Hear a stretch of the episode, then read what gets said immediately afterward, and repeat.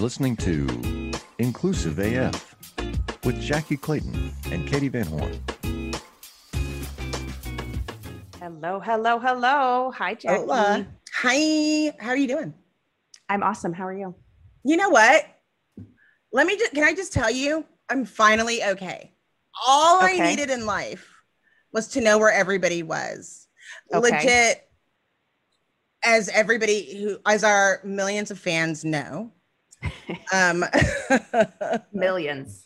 um, Hannah, aka Clayton Clayton, has been in NYC, and they were, you know, living their best life, and literally, um, they came home Saturday, unpacked. I got in bed and started weeping like Schindler's List.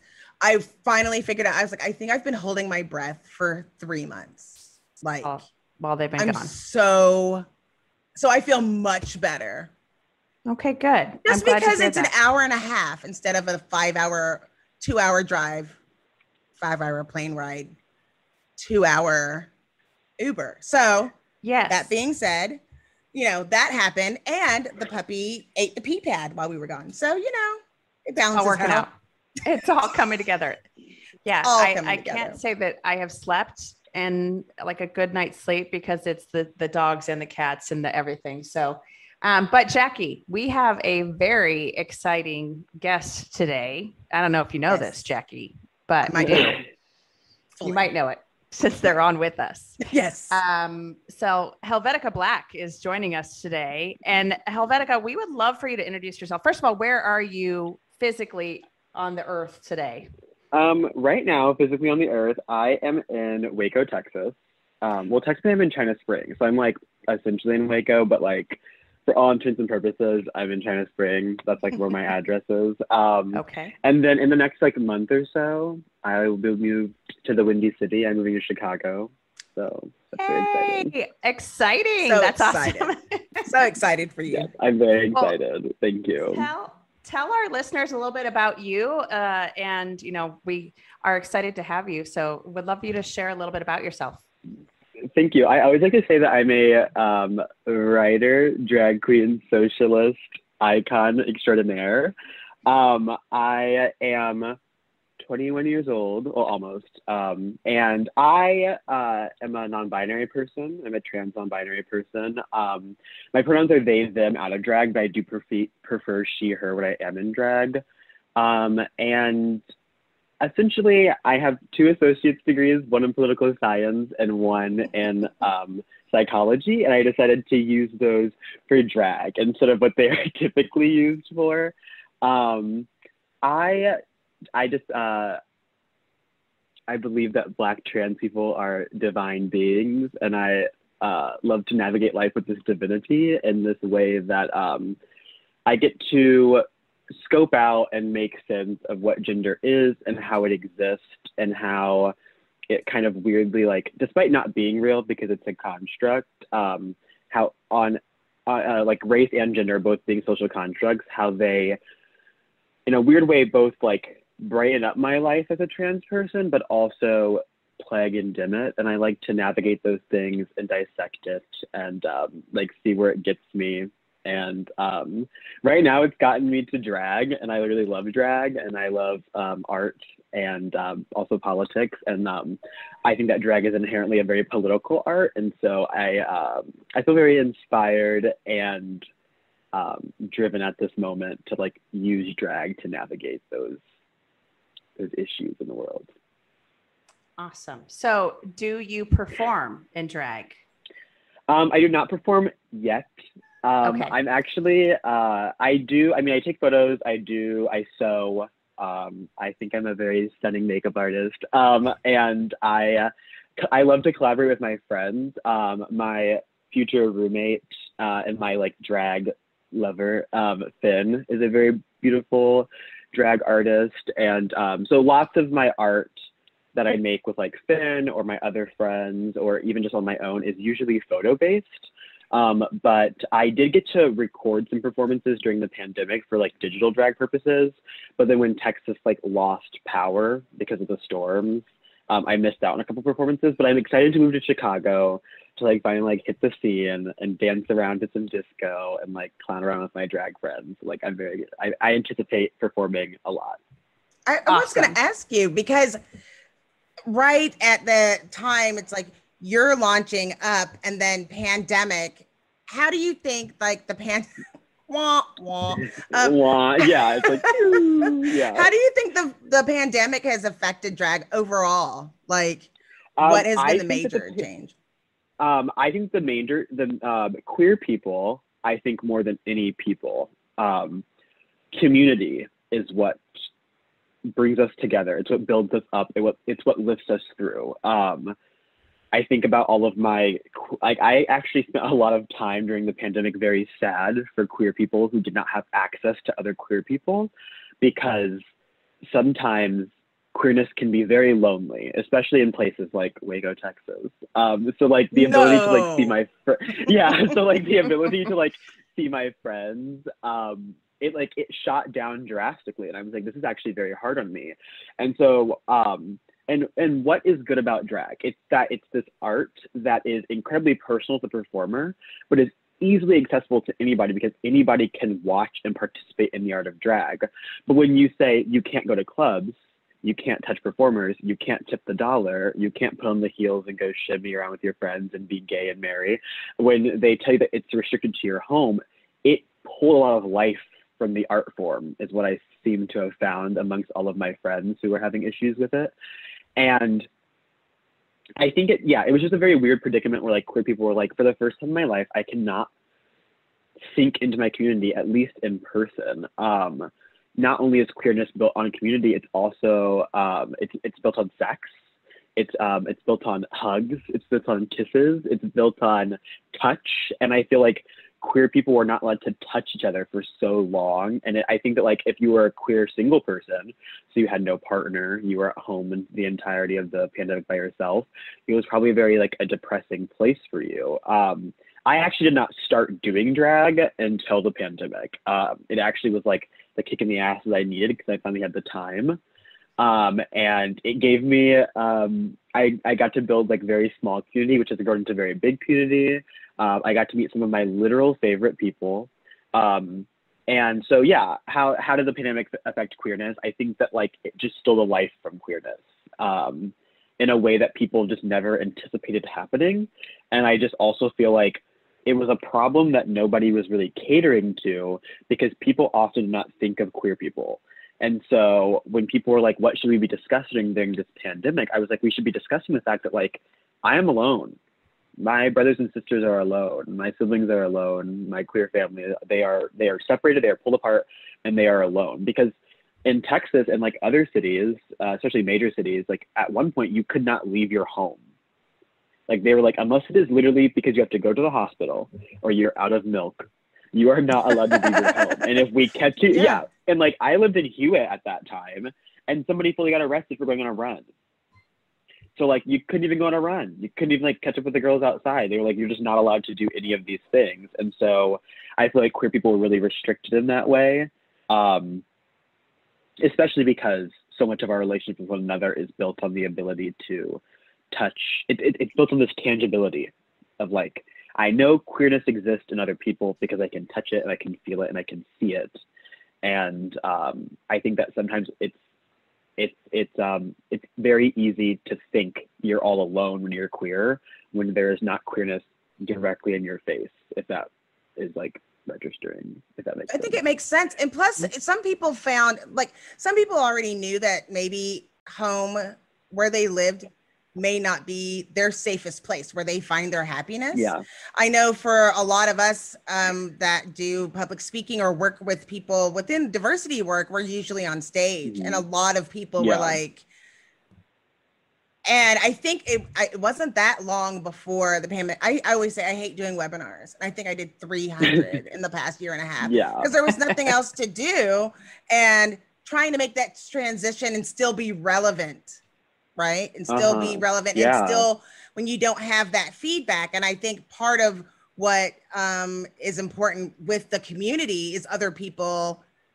giving you that feedback like you were talking it's touching another Mhm. person you cannot get that Yeah. through screen you know i just yeah, I lots of people completely like that Yeah, I completely agree. And I feel like it just it wasn't really I think because we were like prioritizing safety so much. Well, I mean not really Texas in a weird way, but because safety Right. was being prioritized by so many people, there are people like there came a time where I was like, I have to sacrifice the ability to like see who I love and care about because I have to also I have to be good to them and I have to prioritize their safety. And it, it, and while like the selfish and small me was like, I want to see my friends. I want to give them a kiss on the cheek. I want to hug my people. The the the the big me was like, there are you can you can lose a hug for three more months if it means that your friends get to live to hug you another day. right And like that's that's genuinely how serious it was for some people. And I just feel like, in a weird way, um, for some people it was very easy to just like be the small man and be like i want this and i want it now and i feel like because queer communities are communities that are not often looked after by other people outside of queer people uh, queer people really had to be like oh well damn i am really restricted to myself you know and maintaining my queerness in a way and like it's uh, honestly like i always feel like i would probably wouldn't have made it through the pandemic had I not finally sat down and was like, I'm gonna do drag. Mm. So I think obviously good things come out of it, but I think also like in a in a very in another way it was very it was incredibly painful. Um I mean like like uh I, I spoke of them earlier, but like um Finn, who will be my roommate when I moved to Chicago, um, we met a year ago on Instagram, like right as the pandemic was kind of starting. Um, and well, I guess it was like a year and a half ago now, but uh, about a year and a half ago, and we didn't really do a lot of talking. Um, but in the last like two months, we've become very close. But I do remember being like, oh, this is somebody that I may never get to meet ever, never collaborate with, never be with in the same room, never hug, never touch, because this pandemic is literally changing everybody's life in this drastic way that nobody like nobody can see in front of their own two hands. They were like, what the hell is going to go like what the hell is happening? Um and when every day I like to say that queer year queer years are dog years. So every day felt like seven. I was like, oh my god, it's been three every weeks. day felt been like, seven yeah. days yeah, I was like, it's been like, I was like, it's been like three weeks. And my friends were like, girl, it's been three days. And I was like, to, to you, to you, it's been three days. But to me, it's, it feels like I've been locked in a room for a year. Yeah, like it was, it was a hard time for queer people, I believe. Yeah, and so I, I love that you decided to start doing drag during this time. I mean, obviously, as an expression of your personality, your you know who you are as a person. So tell us. So for those of you who are listening and not watching, um, Helvetikah, I would love for you to to describe yourself a little bit and kind of how you came up with Helvetikah Blak. I see. Okay, so I like to think of um, on a gender scale as a non-binary person. Um, Helvetikah is the pink to the blue that is assigned to who I am out of drag. Um, I don't believe in cis passing. I believe in cis assumed. And um, out of drag, because I have short hair and I typically wear masculine clothing and things of that nature, I am assumed a man. Um, and so sometimes my life is like heavily blue in a way that is very dark to me. Um, but Helvetikah is the pink. She brings it all alive. She is this access to my femininity that I always get. And I love her a lot because of that. But at the same time, despite me being able to separate the two of us in my mind, I am also Helvetikah. I am always her. She is always a part of me. It never really is a facade. I never, I'm not, uh, I mean, Jackye knows me out of drag and on a personal level. It's not anything different. I just have a wig on. Unless it's not a wig. I don't know. You tell me. and I think like, and so, yeah. So I think it, um, yeah. And how did I come up? Uh, my favorite font is Helvetica. And it is the, best black, font It's the best font. Uh, there's a great documentary on it if you've never seen it. It's a I've seen brilliant it. documentary. It's amazing. But it's my favorite font. And so I just switched up the spelling because I wanted something a little more like, for lack of a better term, just something a little more like cunty. I was like, something just needs to be like fiercer about this. And so I took the C away because it was one of my least favorite letters, and I put a K and I threw another H in the end to make it a full circle.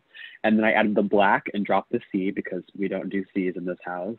And um, the black is obviously I was writing because I'm a writer, and I was writing uh, something for a philosophy paper because I finished my second associates while I was in quarantine and I was writing in Helvetica, and it like if you hold it over like a letter, it'll tell you like Helvetica, comma black, and I was like, ooh, that's a great name, and so I just like kind of put it in the back of my head. I I, yeah, I was like, oh, that's that's who she is, and um, yeah, so and but then the black is also a reference to the fact that I am black. Um, yep. I think that on a level, as a black queer person, especially as a black trans person, um, black people are often asked, how are you prioritizing this as a black person, as a woman, as a queer person? Like, how are you prioritizing this? And the truth is that life does not give me enough peace to ever separate my identity. I am always being right? asked and demanded and attacked upon the fact that I am black and queer. And so my last name Blak is a connection to I I think that Nina Simone once said that she thought that black people were the most beautiful creatures on the earth. And I think that she was spot on. Um, I think that there is a divinity amongst black people and there's a divinity amongst black queer people. Um, and I and Helvetikah is this like gold chain link that attaches me to that divinity at any moment. And that is something that I will always love her for because oftentimes out of drag, I am not allowed to access that out of safety, out of fear, out of people dimming it for me. No, what, no matter what it is, Helvetikah can always access it. And it's something that I find is very powerful about her.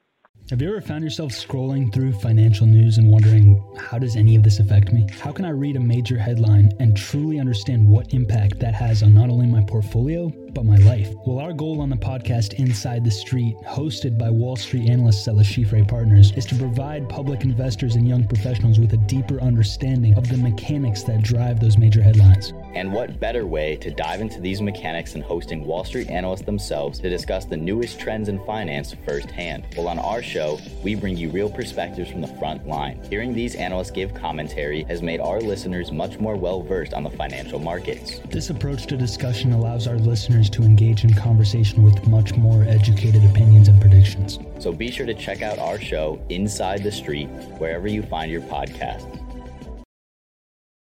I love that, especially in freaking Waco, Texas, has a way yeah. of just smacking you down anyway. Like it doesn't matter. Yeah. Right? Agreed. Like I agree. you're always whatever it is. It's just that small. Like you can really be yeah. feeling yourself and you go to HEB and then throws everything out the window. And it's interesting how yeah. someone says, How do you people expect like you were saying, I am Helvetikah Blak. I am, yeah. you know, and then, but people are saying, oh, but I'm not talking to Helvetikah. No, you always are. It's you a part are. of me. Yeah. Or someone said to me once, I never, I said, everything that comes through my mouth is from the lens of a Black woman. Regard, we could be talking mm-hmm. about fruit. It's a Black woman talking to you about fruit. And they were like, exactly. I never thought of you like that. It's like, that. well, yeah, I should.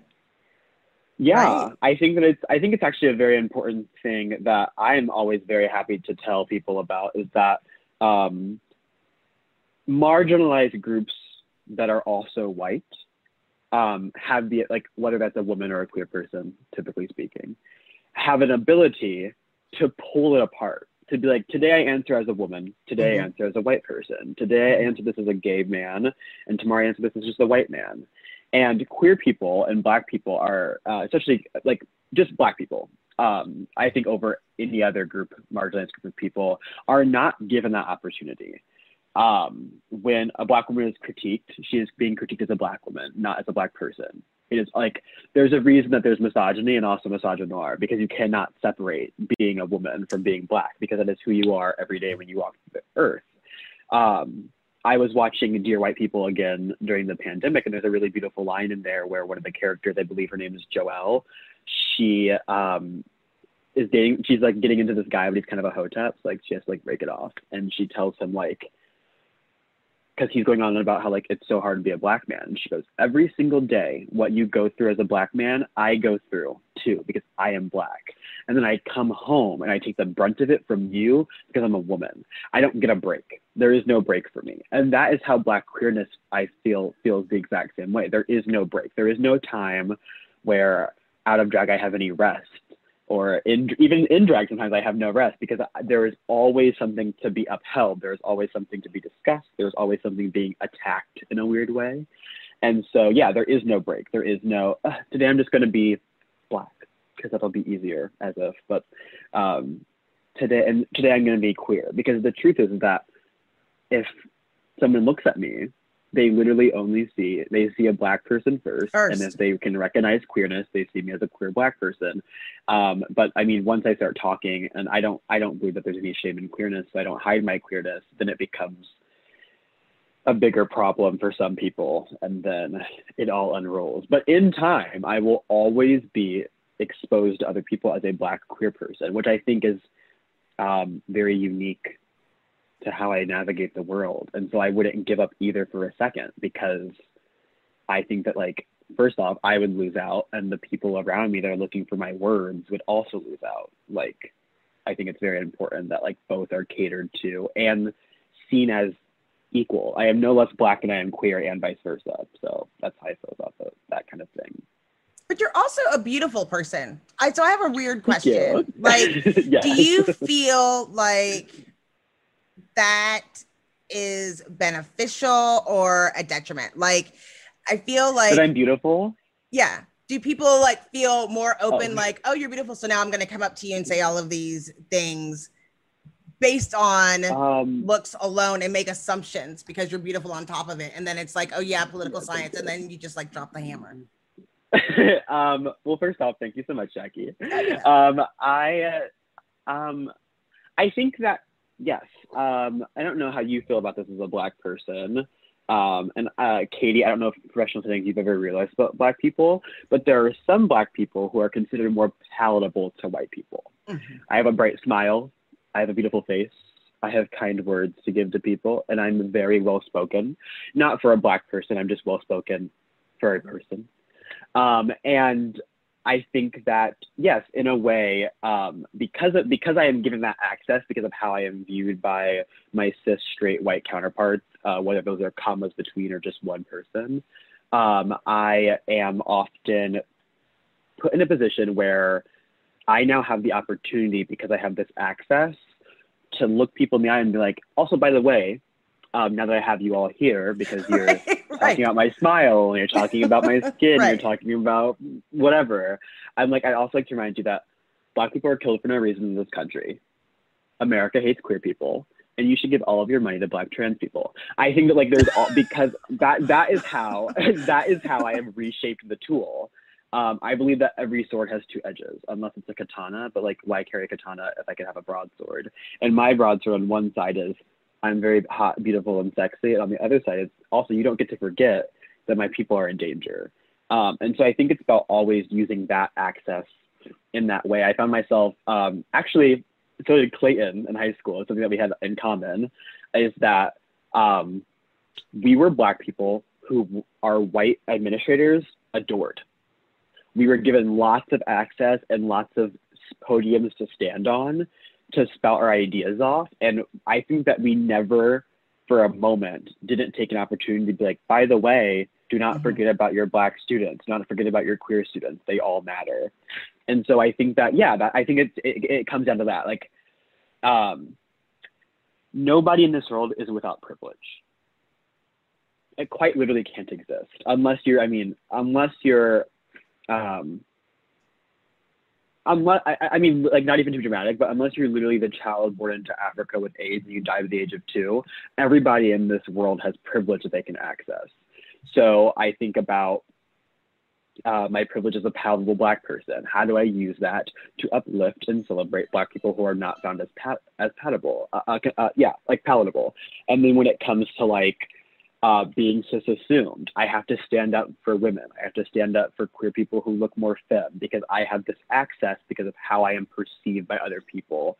Um, and I think so. I like my biggest message sometimes to people is like, white people, if your black friends are telling you shit is weird, believe them. cis people, if your trans friends say shit is weird, believe them. Like, if men, if women are telling you shit is weird, do not for a second say, What do you mean? Just believe them. Because nobody in this world chooses victimhood. I, it's a very hard thing to get out of. And I think even as Black people in America, sometimes we're just innately seen as victims in a way that is bad for us. And so I think that like if there is privilege to be used, use it, and otherwise like why why even have it? Unless and if you're only using it to make your own life comfortable, I believe you're doing the wrong thing. That I think I that's love such that. Yeah, that's such a good point, and I I love the idea Yeah. that you need to leverage whatever that privilege is that you have, Yeah. but also we talk about this quite a bit on this podcast because it is something that we know comes up in so many different parts of our lives. It's listen and believe. It's that you know that second yeah, piece of like not just listening, but also validating That's the experience that that person has whether you've had that Yeah. experience or not this is their perception this is their experience this is what they are going through and i think that's the piece Mm-hmm. That folks sometimes miss is that Yeah. believing part as a Exactly. trans person as a black person this is what ha- i have experienced or this is what is happening Mhm. to me every single day and being able to Yeah. say i don't know that experience because i have not had it but i believe that you Mhm. ha- this is what you're living through this is what you're experiencing um. Yeah. so i just think that's Yeah. great like thank you because i think that's a great and valid point Thank that you. folks forget sometimes I always say Yeah, you have to think that- assume their truth. That's what's Yeah. annoying is that, and what what is I think what is this is what happens that that I get really triggered. So, you know, I'm a black woman and I say, you know, Chris said something that was inappropriate and racist, and then they they turn it into a threat over somebody who already knows what it's like to be marginalized. Like, are you saying they're a racist? Should we fire them? Right? And then you're Yeah. just like, because of being all of the things that you've experienced, you don't want somebody to lose the livelihood for their whole family. When Yeah, that agreed. doesn't go on the flip side, right? hmm When they say, like, when Karen in Central Park calls, you know, the cops because she's mad because somebody's mad, she's not thinking, oh, like this could be the end of this person's life slash career slash At all. life. Yeah. There's no, I think that in a weird way, but also not at all. There is an empathy deficit in the world. Mhm. um, especially actually not the world. Let me just let me actually make it smaller. There is an empathy deficit in America Yeah. because of things like rugged individualism. You believe you've taken the brunt of it no matter what. And the truth of the matter is, is that you're picking up daisies compared to the next person. Everybody Right. is. There's always somebody who has it worse. And I think that like I I am black. I am trans. I'm non-binary. I live in the South. I live in a Republican state, and I'm a socialist. Like I could beat most people in the oppression Olympics. Like I'm Simone Biles, and they're trying to play catch up. but the truth of the matter is, like I don't. want Helvetikah's to a do goat just so we all know Helvetikah's a goat that. That's right. Thank you. Um, I don't want to do that. I want to use the space that I have to uplift people who are worse off than me because life is too short to spend it all the time being beat up, in my opinion. And I just think that things like intersectionality and having people who are intersectional take the, you know, like I don't want to ever like it's like uh, how affirmative action has actually only served white women statistically, and how there's no reason that a person at the head of HR should be cis and white, um, because they quite literally lack the ex- the intersectionality to empathize with a certain amount of people. And so I think that like when we're talking about intersectionality and how powerful it is, all it does is create more webs. I tell people that intersectionality is like bilingualism. If you speak Spanish and English, you're doing great because you can speak to people who speak Spanish and people who speak English. And then you can meet other people and you're like, oh my God, you speak both too? But let's say you speak Spanish, English, French, and Russian. You've quadrupled who you can touch. You've quadrupled who you can reach, you know? And experiences like blackness are not universal, but they do manifest in similar ways to like how misogyny affects white women and how uh, queer phobia affects some queer people. And so you have this intersectionality and you can be able to touch these people. And so I think that like people are like, is it not so much for you to be black, trans, queer, and a drag queen? Like, is that not too much? And I'm like, it's almost not enough. I'm like, I'm looking for the next thing because I want to be able to reach more people. And I think that is very important. And I feel like, in a weird way, like, empathy, especially in the past four years in America, has just been wiped from the lips of people. And people who are empathetic are seen as weak instead of being strong. Empathy is hard to know your own stuff, but also take on other people's and look out for them and teach them and help na- help them navigate. It is a very hard thing, and so um, I think that like all we should be doing right now in a sort of in this weird way is like flexing this muscle of empathy and learning how to look after other people and how to open doors for other people. Why would you climb up a ladder and pull it up after you when you see a line of people who look just like you? And I think that like America teaches us to pull the ladder. That if they want it bad enough, Mhm. they will build their own ladder and climb over the wall. And it's like I don't think you understand that some people have never seen a ladder. They don't know what it does. Right. They don't know how it works. And I think that like I think I think we just need to get to this point where people are normalizing. Um, actually, let me not say normalize because it's such a buzzword right now. I think that we should destigmatize leading the ladder behind, helping Mhm. people up. Um, I realize that nepotism is really celebrated amongst like rich, affluent white people, but it's really looked down amongst like immigrants and black people and queer people.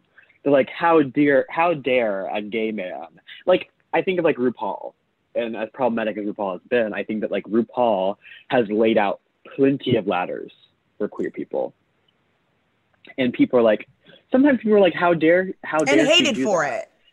and hated for it. And people are like, and how, like, how dare she do that? And do I think that RuPaul has lots of crimes to answer for? Yes, I do. And I have the handcuffs and I'm waiting. But I think, I think, I think also, like, I'm like, like, I'm like Drag Race and all of these other things are these beautiful ways to uplift queer people and to bring other people up the ladder.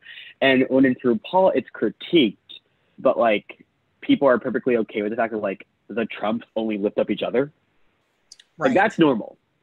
But like, God forbid, like right. somebody open it. You know, like I, I, I just And that, RuPaul, like, when you um, think about it, was the only one. Sorry, but RuPaul was the only one who could do that. for a long time, There is Yeah. not, uh, you know, now plenty, but when it first started, because Yeah. they were like you were saying, more palatable. This is Mhm. um, one everybody knows RuPaul, and we've had this, and it's been a long time. So there's a Yeah. certain level of acceptance where, especially like, well, that, Mm-hmm. There's been we'll have there's to have been two dra- there, yeah, there's been two drag rena- yeah, there's been two drag renaissances in the 90s. RuPaul's at the head of it, and in the 2010s, and RuPaul's, at the head of it. the head of it. That's I right. think that he, I think that like RuPaul is literal Black history and does deserve a lot of flowers. And I think that at the same time, um, he probably has a lot of stakes that he has to be burned on as well. But that also is just territory that comes. Nobody is perfect. There's always, there's always the the the- like the man that's behind the mirror, not the man that's just looking in it. So I think that, um, I think that yes, really great person has uplifted a lot of queer people in a brilliant way, but also has lots of crimes to answer for but who doesn't who has lifted people up? Um and so yeah i just think that like there's this weird empathy deficit that we're suffering. And i think that like um the reason it's so important that like podcasts like this exist and like um shows like drag race exist is because they open up the world to empathy. Like what you guys are doing here in the title alone is incredibly empathetic work. Um and like there is no weakness in that you know? Like i know you've had Ghoulie on like the love of my life Ghoulie and i think like that is so i'm we like that all, is so I'm, like, I'm that's sorry, the love of all of our lives. All of our lives. clear. the love of all of our lives. Who literally doesn't love Ghoulie? Oh my god i love ghouls. I just talked to them today. They're so lovely. Um yeah it's like it's it's like just like just like something like this is what these are the conversations that have to happen whether it's being record on, recorded on a zoom meeting or whether you're literally like chewing on a breadstick in the hallway at work with like your server friend you're like girl what the fuck is going on? Like even if it's something as simple as that it is still an incredibly beautiful thing um and i think that people should not be as scared to speak in this weird way. There's people who are like not afraid to say anything and there are people who are afraid to literally pull up anything. The first thing i sit down at thanksgiving and say is who'd you guys vote for? You know like i want the drama. I want the conversations to spill over. I want that kind of like that back and forth i want that play and i think that like um the more those conversations happen, the more doors will be open for people because just more will be realized. I think that like, how do you know what it's like to be a black queer person if you won't let one talk, if you won't let one speak to you?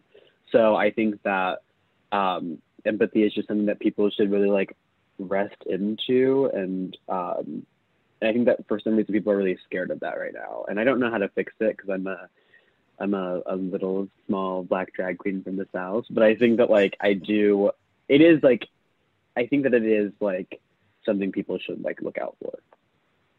Well, It's just empathy. things, yeah, two things that you said there that I think are are really important. It's the you know, you're saying, you know, I, I like the drama. I like to push that. And it's there's power in that. There's power in saying, Yeah. let's have that hard conversation.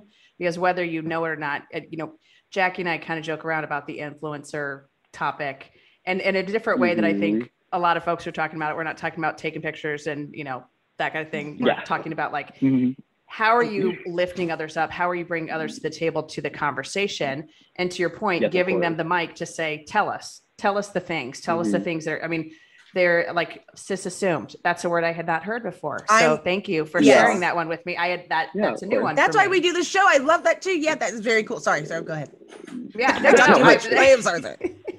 no i the the the power though that you are, are taking and using by saying let's have those conversations let's do this let's show up in such a way and let's be who we really are and it's okay and it's not Yeah. scary and you know you're going to be on our youtube channel they're going to be able to see you they're going to hear you speak and know that um, yes you are very creative yes you have all of these things but also you're just a human as well Yeah. and and that is a beautiful thing as well like i think that's Mhm. the piece that folks also it's the if i don't know someone who is black non-binary uh, transgender you know all of these different things they, Yeah. they're like oh i don't know anyone like that you're like well you probably do but also here is someone and it's not scary and it's not gonna hurt Mhm. you and everything like and Yeah. embracing that and being able to kind of um, see people for who they are as humans is critical so sorry Jackye i know you're gonna say something else No, I just feel like I know that we're going to have to have a part two because of the whole political side and bringing that stuff. I think is really important. Like we just, this is just the opener to Helvetikah. Right. Live. Right There's like, and that was the same thing with the thing that was funny with Ghoulie is that literally, if you've listened to our podcast, Ghoulie. me and Katee never are lack for words. We were literally gagged. We were literally both sitting there like, and Yeah. similar to you, it's like, oh, you're just, you know, Clayton's Say friend more that, like whatever, you're going to go, Mhm. you know, eat fries and go like to the crick no because we live No, in Waco. Yeah. But no, she Yeah. just said we're going to go have breadsticks at Olive Garden That's right. with the Alfredo That's right. or the uh, But yeah. whatever Yeah. sauce. No, yeah, literally. And so gotta it's like, it happen. oh, oh, and in a weird way, it's like, oh, thank goodness that you know there are people, people like you give me hope. People like you give me hope because I know that you're there, right? Like I know that this is happening and that these missions, and it's Yeah. easy to be really separated, you know, and uh, from from real issues, especially the more jobs you have and the more things you have and the more Mhm. puppies you have, Yeah. you're just sidetracked. So then it's like, yeah. what's going on? And so for this, I think that's I think that it's great to know. I just I don't know. For some reason, it just makes me feel better. You might be surprised to know that not all serial killers are straight cisgender white men, and the victims of true crime are not a monolith either. She's Wendy and I'm Beth, and together we host Fruit Loops Serial Killers of Color, a true crime podcast. Together, we take deep dives into the true crime stories about marginalized and minoritized perps and victims that often go untold. We also provide the context and nuance that these stories deserve. At Fruit Loops, we're serving up true crime with a side of history, society, culture, and some fun. Listen to Fruit Loop Serial Killers of Color on Spotify, Google Play, Apple Podcasts, or wherever you get your podcasts.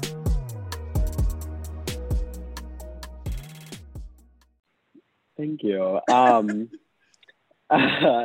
yeah, no, I, I like completely agree. I think that like um, recently I've been I went through a very like dramatic moment with my transness, um, where um, I think that there are like two very common ways non-binariness manifests in people, because if gender is a spectrum, and you have masculine over here and you have feminine over here, most non-binary people or some would like say they float, they go back and forth.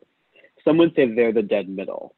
But for me and how I experience gender, I don't think there should be a spectrum because I think a spectrum insinuates there is a way to cap at masculinity mm. And cap at femininity. And there is no way to do that because they're not real. And so I I kind of did away with the system. And then for a while, I was really feeling like sometimes I, I was having these moments where it was so dramatic. I was like, if I was just a woman, that would be easier because this like weird in between was like really daunting on me. And um, I remember somebody told me, they were like, all people want is to feel seen. That's all they want. They want somebody who sees them and they're like, oh my goodness, you make ex- like, you make perfect sense to me. You know what I mean? And I have queer friends, um, but they're not trans, so they can't ascertain my transness. They can't ascertain mm-hmm. my non-binariness, and lots of them are also white people, so they can't ascertain my blackness. Um, does shallow racism, like the and like like slurs and like Trumpies, does it does it hurt my feelings? No, I know that I sit in a place that is just higher, so I'm like I'm okay.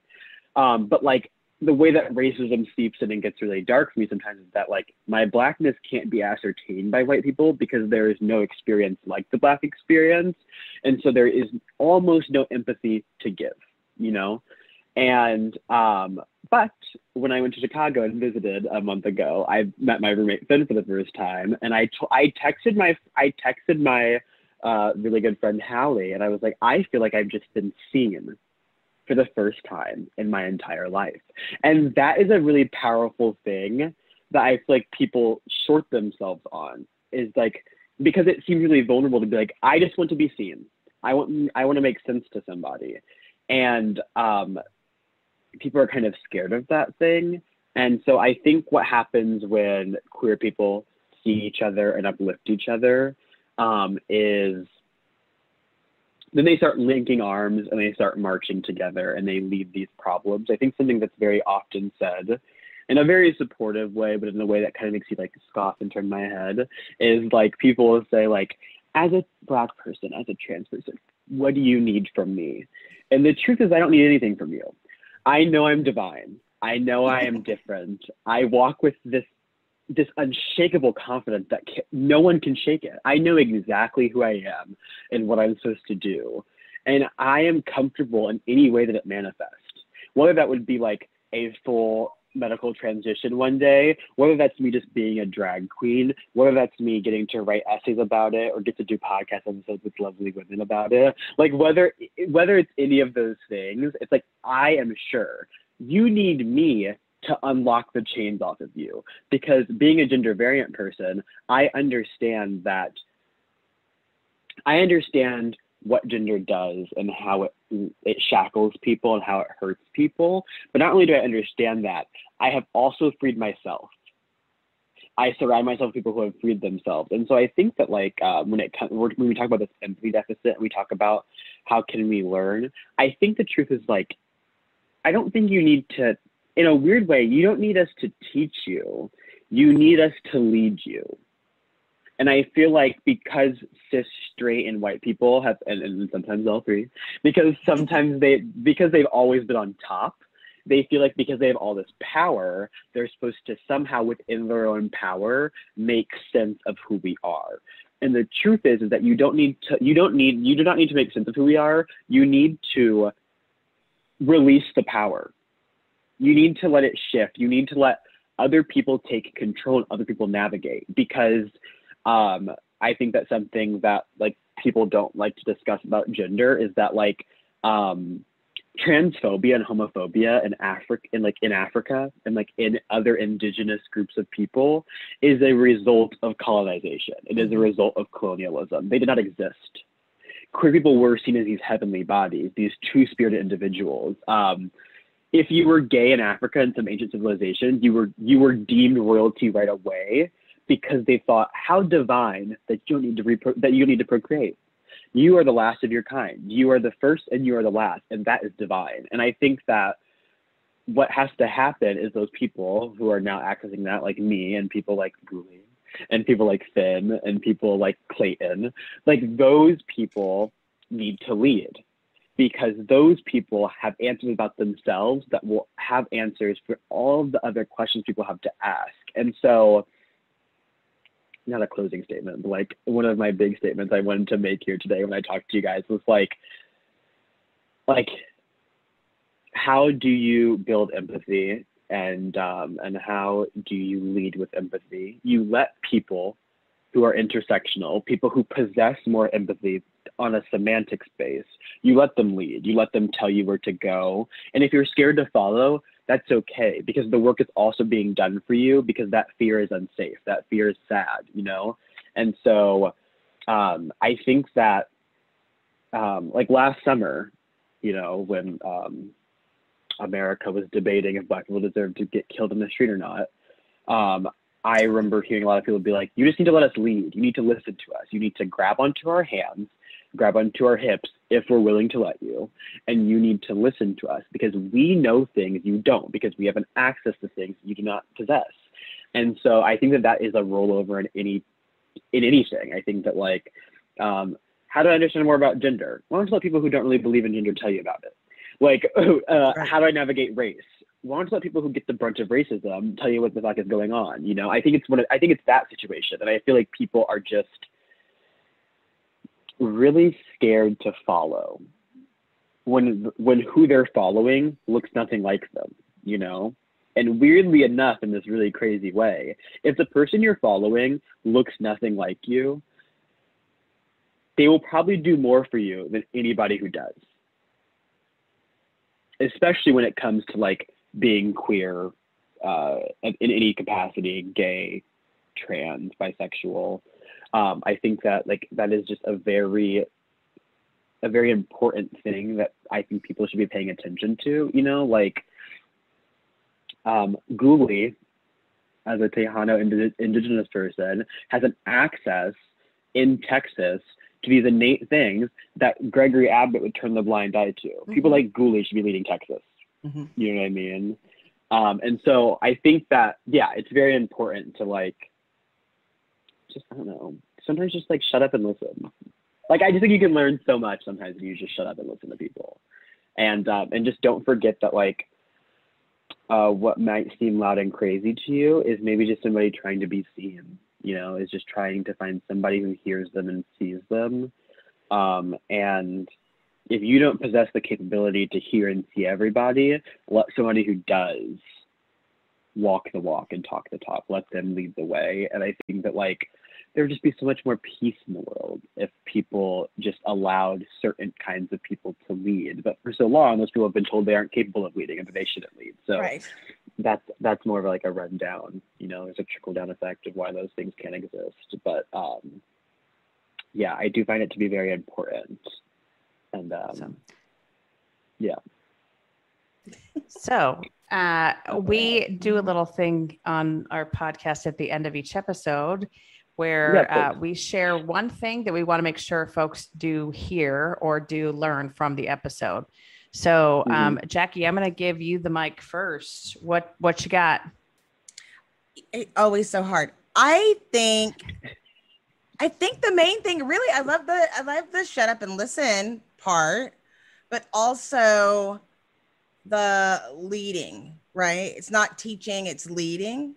I think that's mm-hmm. great because we try to explain that when we're talking about include being inclusionary is is I'm just everybody has their own journey that they have to go through. So one class or one book or one, you know, person speaker isn't enough. That's why we try to have be inclusive AF eh, on inclusive AF because the more voices and the more things you get, the more opportunities. So I think I'm I'm gonna do that. I'm gonna say okay. that. Um, mine is going to be it's similar. It's the kind of that power, like handing over the power. And you know, I think we there is a humility in handing over power and there is you know talking about that empathy deficit i i, I love that because i think being able to say i'm going to step back and not be in power and and be led and and be taught by someone else is such a, a killer concept because i think it's just something that no one wants to give up power. No one wants to say i don't know.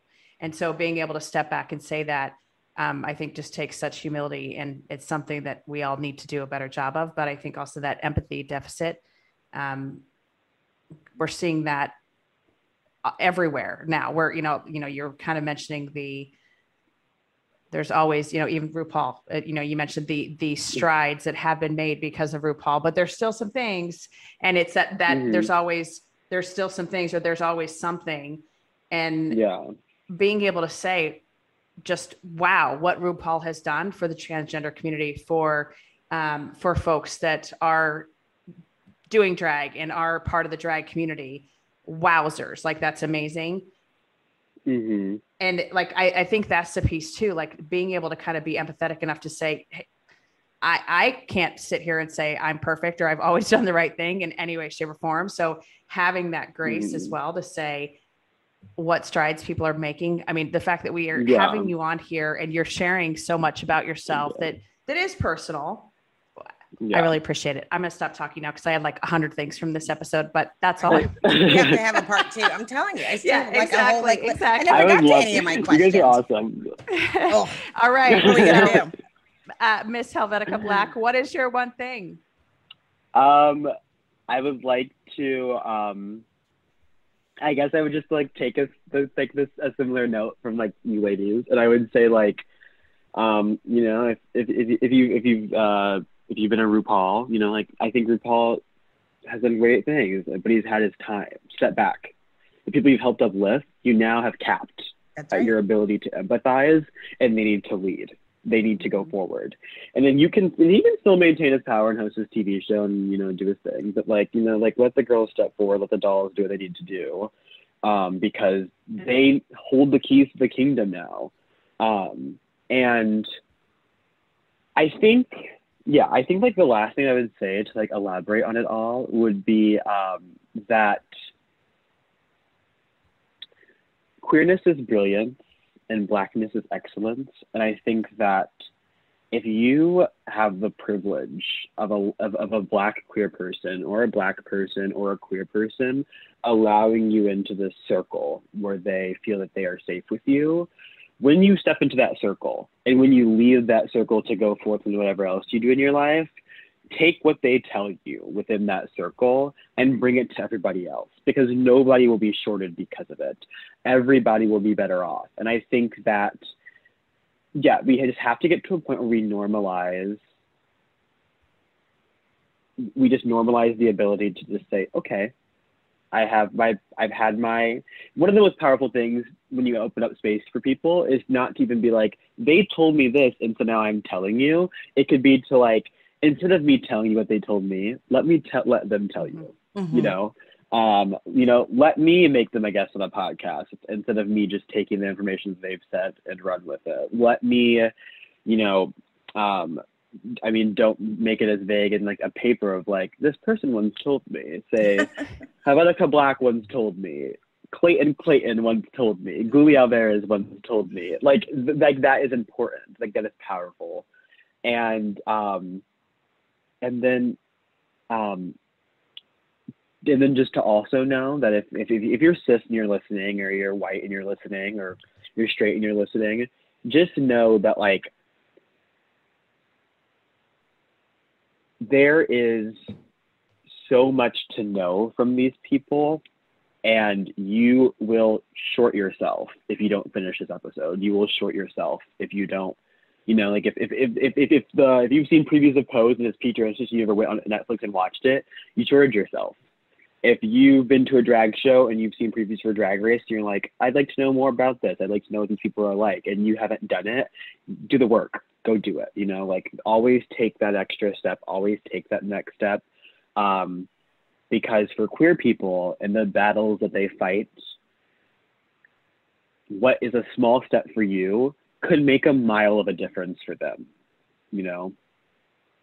Like, I think that like I think that if you're homophobic and you can watch Drag Race and not enjoy it, you are just don't like being happy. You know, like I think that it's like it, it, it's it's it's literally as simple as that. Um, and so I I think that like yeah, just open yourself up to being opened up, and I think that like in no way will you ever regret it. It'll always always be so powerful and so freeing. Um, and then yeah, and believe black Okay. people and believe queer people I and believe that. women. Awesome. Awesome. All right. How can people find you?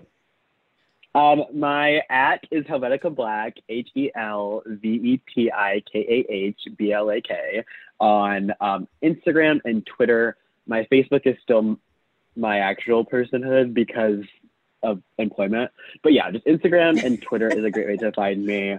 Um, go like my post, share my art. Uh, if I've tagged a creator that I've collaborated with, follow them and share their art. I would also like to take the time to tell you guys about three brilliant artists who I think that like you ladies and everybody else should follow. Follow Finn Levi. It's F I N N L E V I. I believe there's an underscore after it. They're brilliant. They're amazing. Follow Marnock Mox, um, which is just Marnock and then M A T S on Instagram. They're another brilliant trans person that I know that makes art. Um, follow Guli Alvarez. I know they've already been on here, but like follow them. Follow Clayton at Banana Bread Clayton.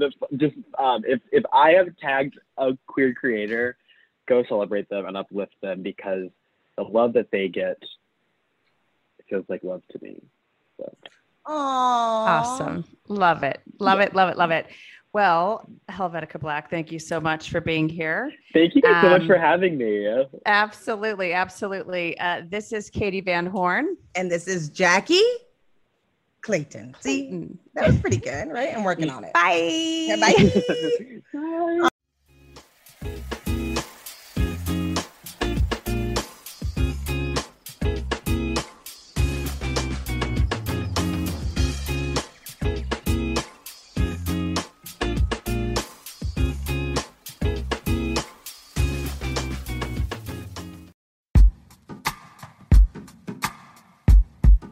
The Jim Stroud podcast explores the discoveries and trends forming the future of our lives. Brain to brain communication, robot bosses, microchip implants for workers, and artificial intelligence replacing human workers are all happening now. If you want to know what's happening next, subscribe now to the Jim Stroud podcast.